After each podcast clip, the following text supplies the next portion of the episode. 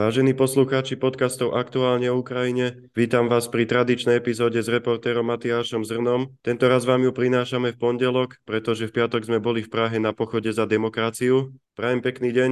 Hezký den. Posledný rozhovor sme viedli deň pred oslobodením Chersonu. Ako ste reagovali na bleskový postup Ukrajincov? Tak ten, eh, když si tak ten rozvod vybavuju, tak je to důkaz toho, že člověk se nemá pouštět do žádných predikcí, protože jestli si dobře pamatuju, tak jsem říkal, že osvobození Chersonu může být záležitostí dní nebo taky týdnů a nakonec to bylo do druhého dne, takže to je jenom důkaz toho, že opravdu ve válce nikdy nevíte eh, a je velmi ošemetné dávat nějaké přesné prognózy. Ale každopádně jsem z toho měl velkou radost, protože je to velký úspěch eh, Ukrajinců a je strašně důležité pro takovou jaksi kolektivní psychologii a odhodlání k boji, že Ukrajinci vždy jednou za čas, i když je to třeba za dva, tři měsíce, mají nějaký úspěch. Bylo osvobození Kijevské oblasti a Černigova Sumy, potom Charkovská protiofenzíva, teďka osvobození Chersonu. Jo. Takže i přes všechny ty oběti, přes všechny ty jako potíže, zimu, výpadky proudu a tak dále, tak eh, když lidé vědí, že to všechno přináší nějaké výsledky, že Ukrajinci postupují a že vždy jednou za čas dojde k takovému velkému úspěchu, tak se to všechno snáší mnohem, mnohem lépe. Takže to je strašně důležité. Jo. Na druhé straně u Rusů prostě tam i přes tu propagandu si myslím, že časem hodně lidem začne docházet, že marná sláva při pohledu na mapu je jasné, že od začátku války e, z těch obsazených území Ukrajinci pořád a pořád krajují. No, bylo příjemným překvapením, že to se o to město nemuselo muselo bojovat v nějakých pouličních bojích, protože to byla jedna z různých jako takových těch diskutovaných variant, i když tady se přiznám, že jsem se to jednou trefil, já jsem byl k tomuhle tomu trošku skeptik, protože jsem si říkal, že nějaká, nějaký nový Stalingrad z tohohle nebude, protože neviděl jsem řekněme, ochotu, motivaci a podobně, aby ruští vojáci vedli nějaký jaksi sebevražedný obraný boj Eh, s řekou v zádech eh, ve městě, které jako vlastně není jejich. Jo. Ten Stalingrad bylo na jejich území, bránili se agresorovi a tady by, že by ze sebe dostali tu vnitřní sílu bojovat s podobným nasazením někde u Chersonu ve válce, která není úplně jako spoustě z nich podle mě doteďka jasná, jako se mi úplně nezdálo. Na druhou stranu to, co se Rusům podařilo, je relativně spořádaný ústup, což je velmi důležité, protože do této chvíle Eh, Ukrajinci u Chersonu vázali jako početné ruské síly, které tam byly v podstatě nevyužitelné nikde jinde a Ukrajinci jen postupně tu jejich sílu degradovali těmi údery na logistiku a na zásobování. že ta bojová hodnota těch jednotek tam jako jenom klesala. Teď, když se podařilo zjevně Rusům v relativním pořádku největší část z nich stáhnout na eh, druhý levý břeh Dněpru, no tak ty jednotky budou eh, dozásobeny, dovybaveny a budou eh, schopny být bojového nasazení na jiných úsecích fronty a jsou to některé z nejlepších ruských jednotek, které Rusové mají výsadkáři, námořní pěchota a podobně. Takže to samozřejmě může může pomoct na, na jiných úsecích fronty. Vypadá to, že Rusové ty jednotky stahovali už delší dobu, že k tomu využili, že vlastně udělali docela jako sofistikovanou operaci. To vyhlášení té takzvané evakuace civilistů byla vlastně zástěrka pro to, aby mohli eh, evakuovat ruské vojáky. To legendární video, kde Surovikin hlásí Šojguovi, že musí se stáhnout z Kersonu, tak zjevně bylo předtočené už nejméně dva týdny předem že všechno to byla připravená operace a zdá se, že když mají Rusové, řekněme, čas na, a jako, na nějakou přípravu, tak jsou schopni nějakého metodického plánování a prostě na to, to, to jak tohle stojí, jak důstojníci umí. Počítají si jo, přesně tu průchodnost terénem, kolik mužů musí stáhnout kdy a tak dále. A to naplánovali a zdá se, že relativně dobře provedli. E, tohle to prostě Rusové umí, zdá se, že jsou v tom čím dál tím lepší v těch ústupech, ale ona to není v bojových podmínkách je velmi obtížnou operací a jim se tohle to e, zdá se podařilo mimo jiné asi i díky tomu, že ty jednotky byly ty lepší jednotky disciplinované, připravené, to znamená taky ústup um, s nedisciplinovanými, nevycvičenými jednotkami se snadno může změnit v paniku.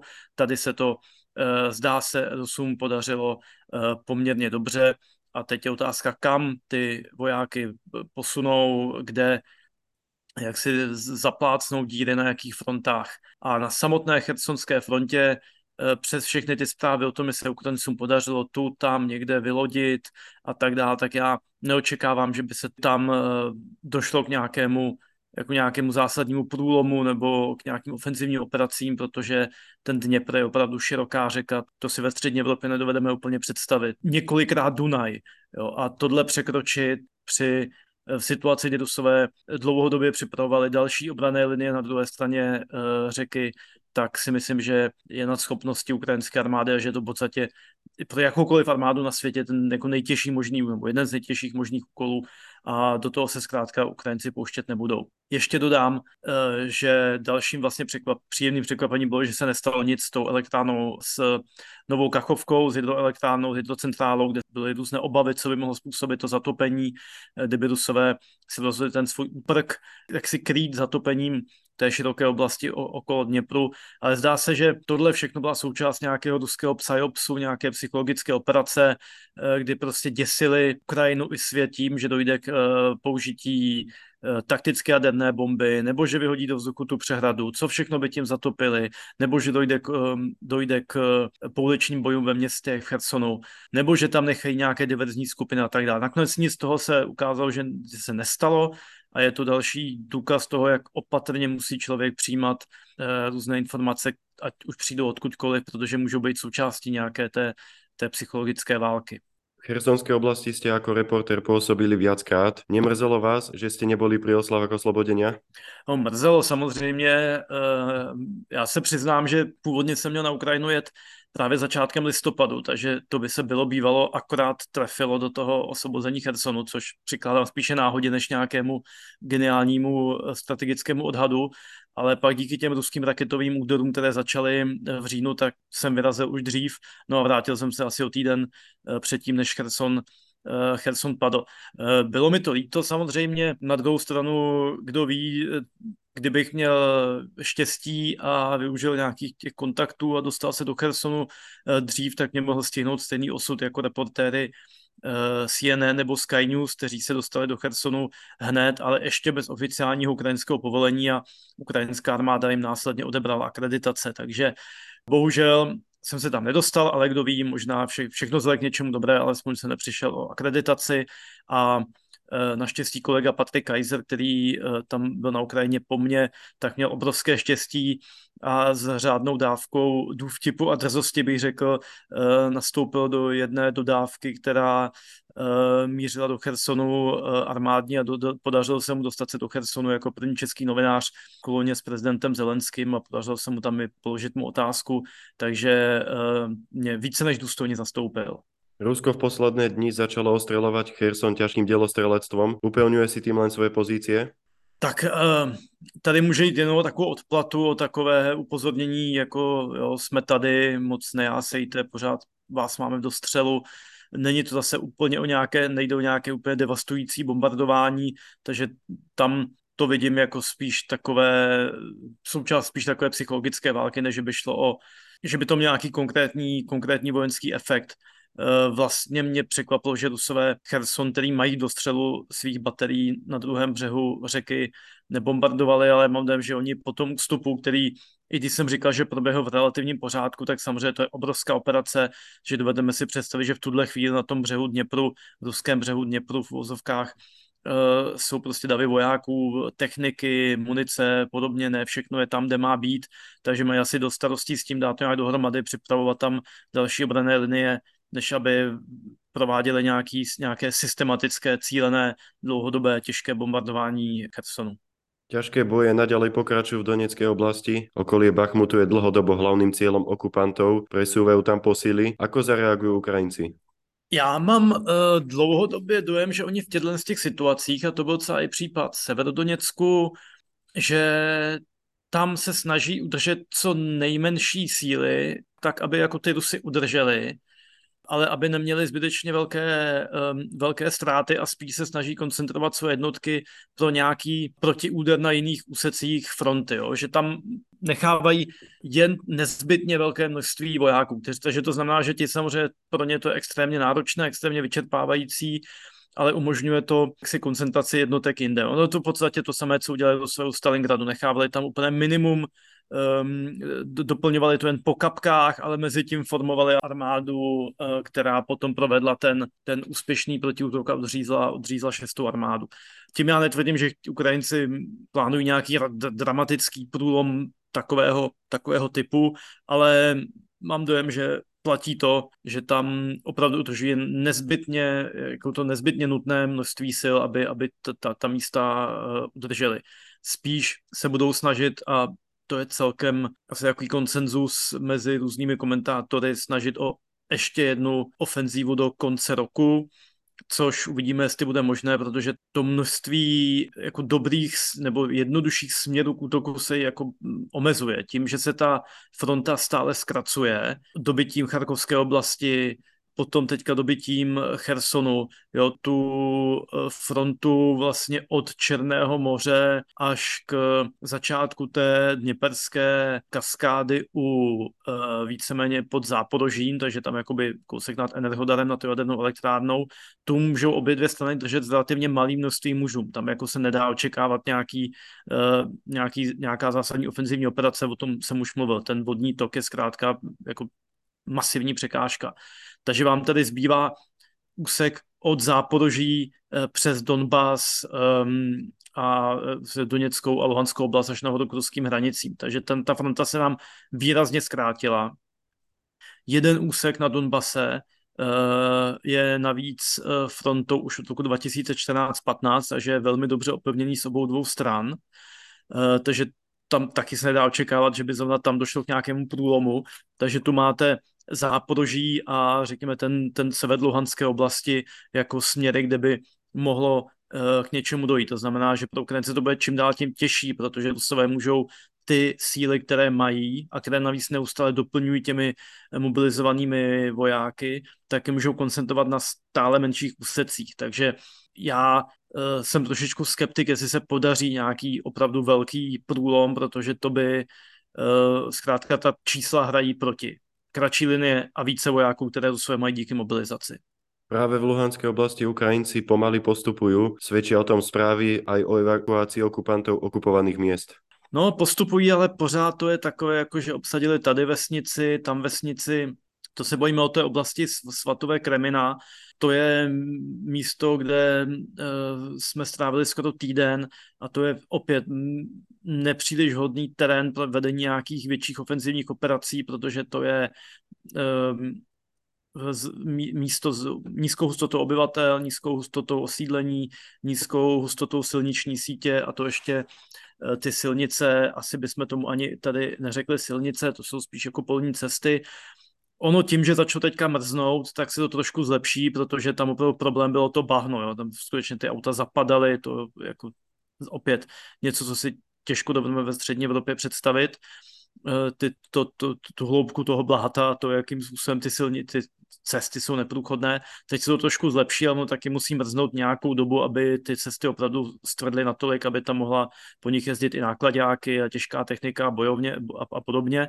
To vyžaduje trošku čas ale je to, je to velmi nepříjemné, ti vojáci tam byli um, na ukrajinské straně velmi vyčerpáni, uh, mokří, uh, prostě trávili dny uh, v lese, teďka nebudou mokří, ale budou zmrzlí, protože, což je možná lepší, kolikrát um, kdo jezdí třeba na zimní čundry, tak ví, že je lepší, když um, trochu mrzne, než když je trošku nad nulou, protože to vlhko je vlastně nejhorší, uh, toho se nezbavíte.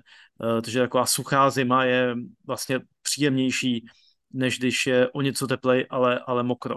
No nicméně i tak je to opravdu jako krajně uh, obtížný uh, terén a Rusové už neudělají tu chybu jako v Charkovské oblasti, že tam nechají jenom nějaké jednotky druhé kategorie, takže tam sice jsou taky ti mobilizovaní, ale mezi nimi jsou i dobré jednotky, včetně specnaců, výsadkářů a tak dále.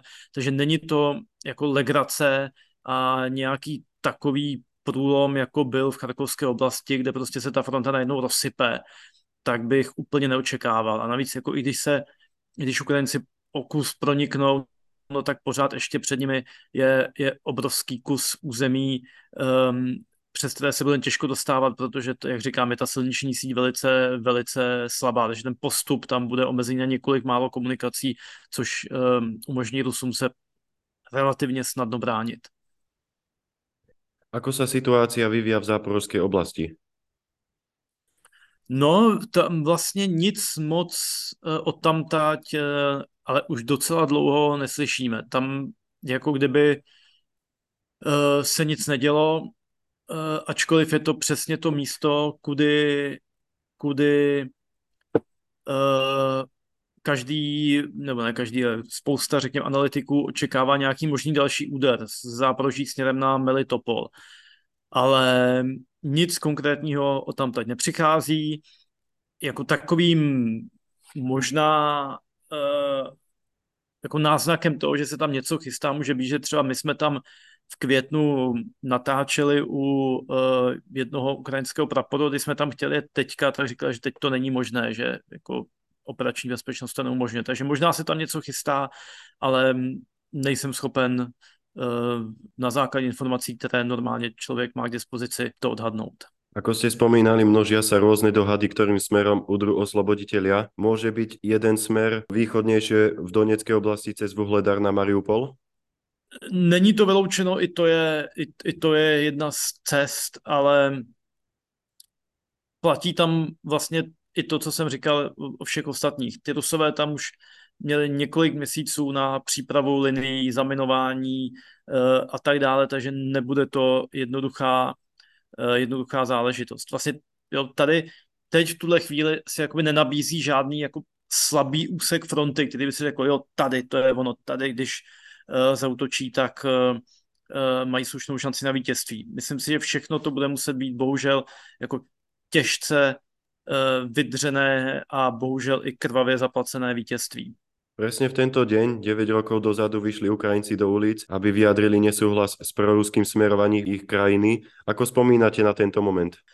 No to je uh, samozřejmě jako klíčová událost, i když přiznám si, z začátku jsem byl jako trošičku skeptik, protože já si pamatuju už oranžovou revoluci samozřejmě 2004, Eh, která začala taky jako s obrovskými nadějemi a tak dále a nakonec to skončilo um, nakonec to skončilo tím, že ta naděje prezident Juščenko prohrál další volby a prezidentem se stal právě Janukovič a upozorňuji jako ve svobodných volbách. Takže z začátku jsem si říkal, tak aby to nedopadlo stejně. Pak samozřejmě ta situace se dramatizovala, ty, ty boje na Majdanu, kdy se z hlavního Kijevského náměstí stalo v podstatě jako bojiště mezi bezpečnostními složkami a demonstranty, mezi kterými samozřejmě bylo docela dosti takových jako ostrých hochů, jo, že to, to nebyla listopadová revoluce, to nebyl, to nebyl, to nebyl samet, jo, to tě, vlastně v okamžiku, kdy policie nasadila nějaké násilí, no tak uh, demonstranti um, jako si nesedli na ulici a neříkali, máme holé ruce, ale řekli si, že jim to nedarujou a, a to tvrdé jádro, ty fotbaloví fanoušci a, a e, různí v podstatě to, co já potkávám doteďka v různých těch jednotkách, takové e, kluci z bojových umění, e, fotbaloví fanoušci a tak dále, no tak tyhle no, veteráni různí, no tak ti se, ti se zkrátka do toho pustili a, a, a, a byl to opravdu jako neuvěřitelný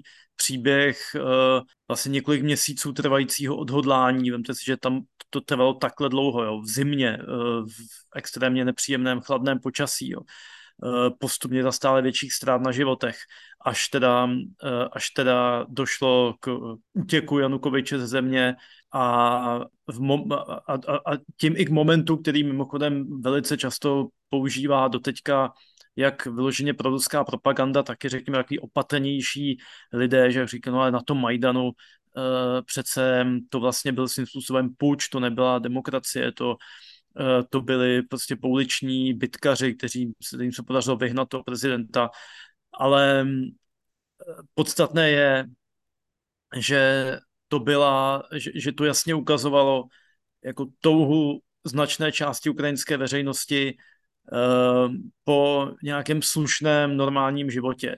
Možná, že spousta z nich neměla nějakou úplně dokonalou představu, že chceme do EU nebo chceme do NATO nebo něco podobného. Ani třeba nebyla explicitně protiruská, ale už, už jim vadil ten, ten neuvěřitelně skorumpovaný uh, kleptokratický režim, který tam byl. Uh, jsou někdejších uh, někdejším soukromém pozemku kousek nad Kijevem to bylo asi 100 hektarů jako luxusního, to, to, to nemá ani anglická královna. Jo. To, a tam to byly ty legendární, to bylo to místo, kde měl ten legendární zlatý záchod osázený diamanty.